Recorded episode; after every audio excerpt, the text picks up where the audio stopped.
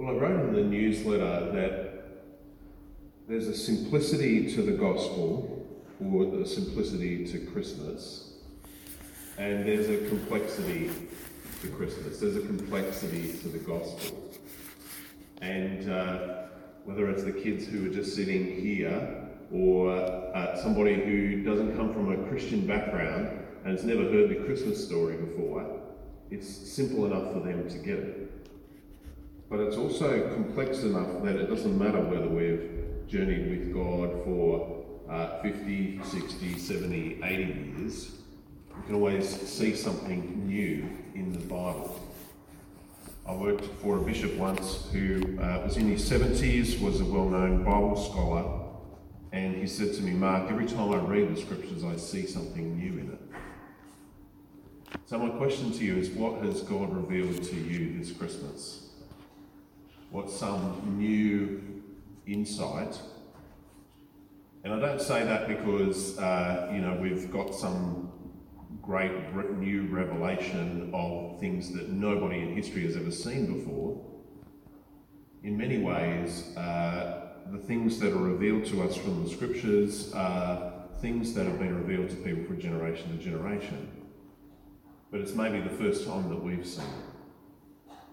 So I want you to just uh, think about that. What is something that has been revealed to you this Christmas? It doesn't actually have to be anything that I've preached. Don't worry, I'm not offended if uh, what's been revealed to you this Christmas has got nothing to do with anything I've said. But for example, uh, just sitting here, it just struck me when uh, Pete Horsford was talking in the prayers and he just kept mentioning the word hope. Hope just kept hitting and hitting and hitting. And I, I kind of know that we talk about hope at Christmas, but it just hit in a new way.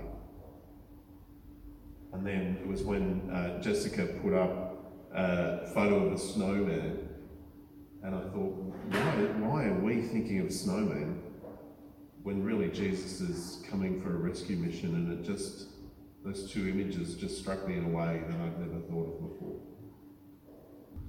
So you could actually take today's reading and we could actually explore what does it mean that when it came time for Jesus to be presented in the temple, that Mary did that. And we could talk about uh, Mary and Joseph and Jesus growing up as a good, faithful Jew. But I'm, I'm not going to talk about that today. We could, we could also talk about the behaviour of Jesus, which is kind of the, the uh, thing that uh, Jessica talked in the kids' talk, like how, how do we perceive Jesus as a child? And, and was how do we sort of think, well, Jesus is always good, so, so why did his mother think that he was not good at this point? But I'm not really going to talk about that today. What I want to talk about today is how important it is sometimes for us to understand what is said in the text and where it's said in the text. Because there are so many clues that give us insight into what Jesus is actually doing and saying that if we don't understand we can sometimes miss it. And I'm not expecting you to necessarily know that and, and sort of read it and straight away understand it. Because actually, in a way, it takes uh, Bible scholars years of research and study to understand some of the things that are happening in the text so that we can understand. So there's a, there's a, a, a key clue today in the text that helps us understand a, a question that many atheists have a go at Christians for. And probably one of the biggest critiques of Christianity is this lie that says, well, Jesus is just a nice guy who did nice things, and it was only after he died and was buried that his followers wanted to keep talking about him, so they invented myths that he was actually God.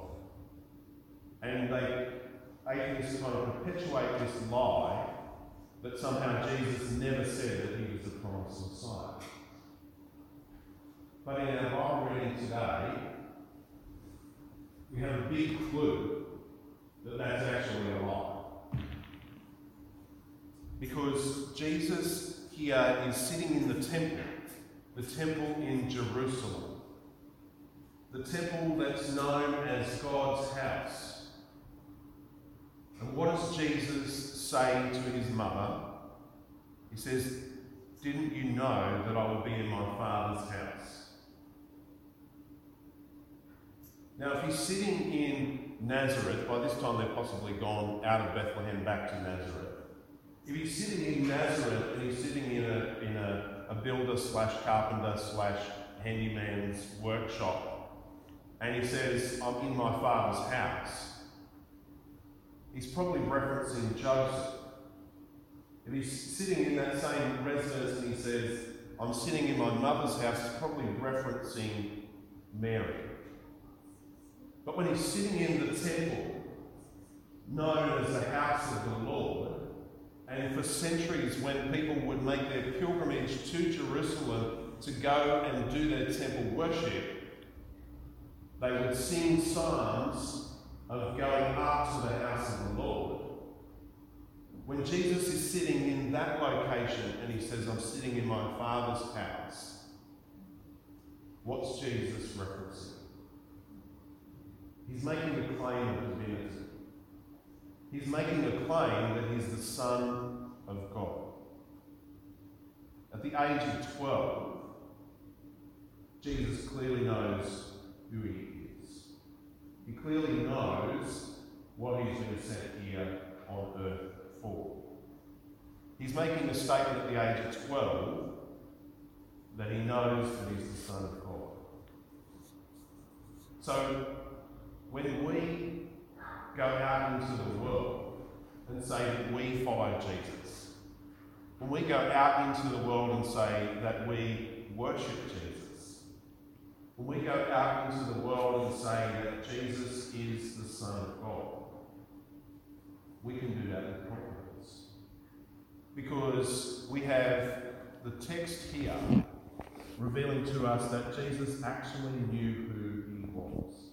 Jesus knows that he's the Son of God, and he didn't just say nice things, he reveals to us the purpose of God and why he comes.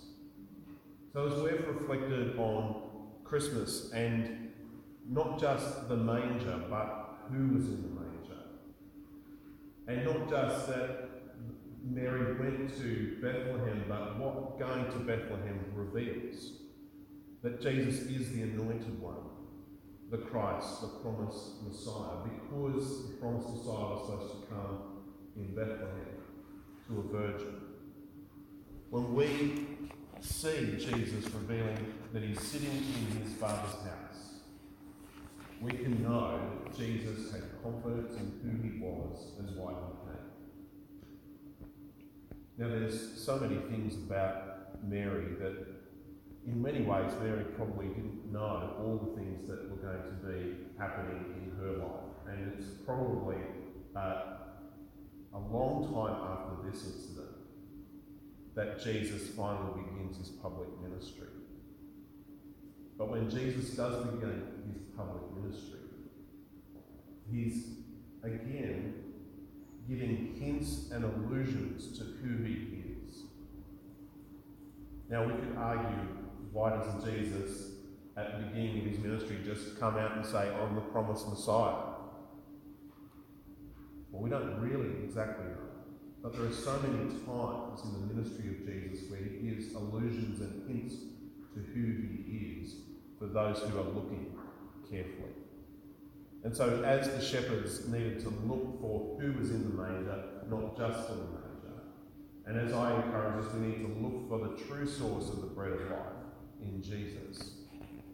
We need to be looking for those little insights into who Jesus is, so that as Jesus reveals more of who he is through the power of the Holy Spirit to us, we can become closer followers of Jesus. Now, I don't know whether you're travelling uh, next weekend. Uh, and ne- next weekend, it's kind of like the first Sunday of the year, and that's kind of the encouragement to all of us to, to keep following Jesus. And I know what he'll be here, so I'll just encourage you now.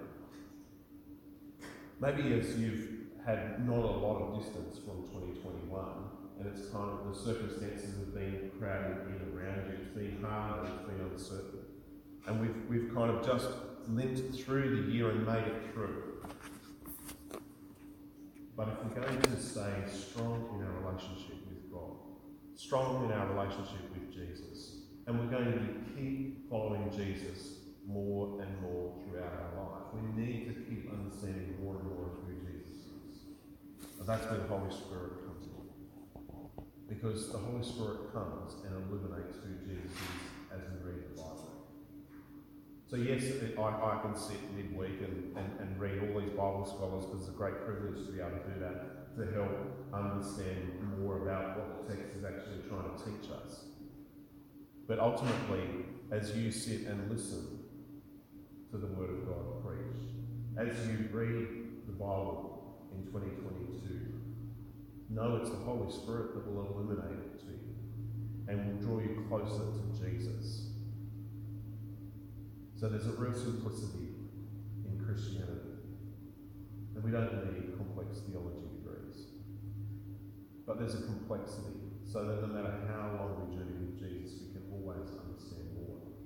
And my hope is in 2022 that you would help yourself and others understand more about who Jesus is.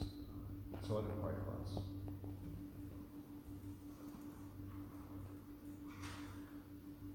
Well, gracious God, we praise and thank you for who you are. We thank you that you are a mighty and sovereign God. Lord, you sent your Son Jesus into the world to live as one of us.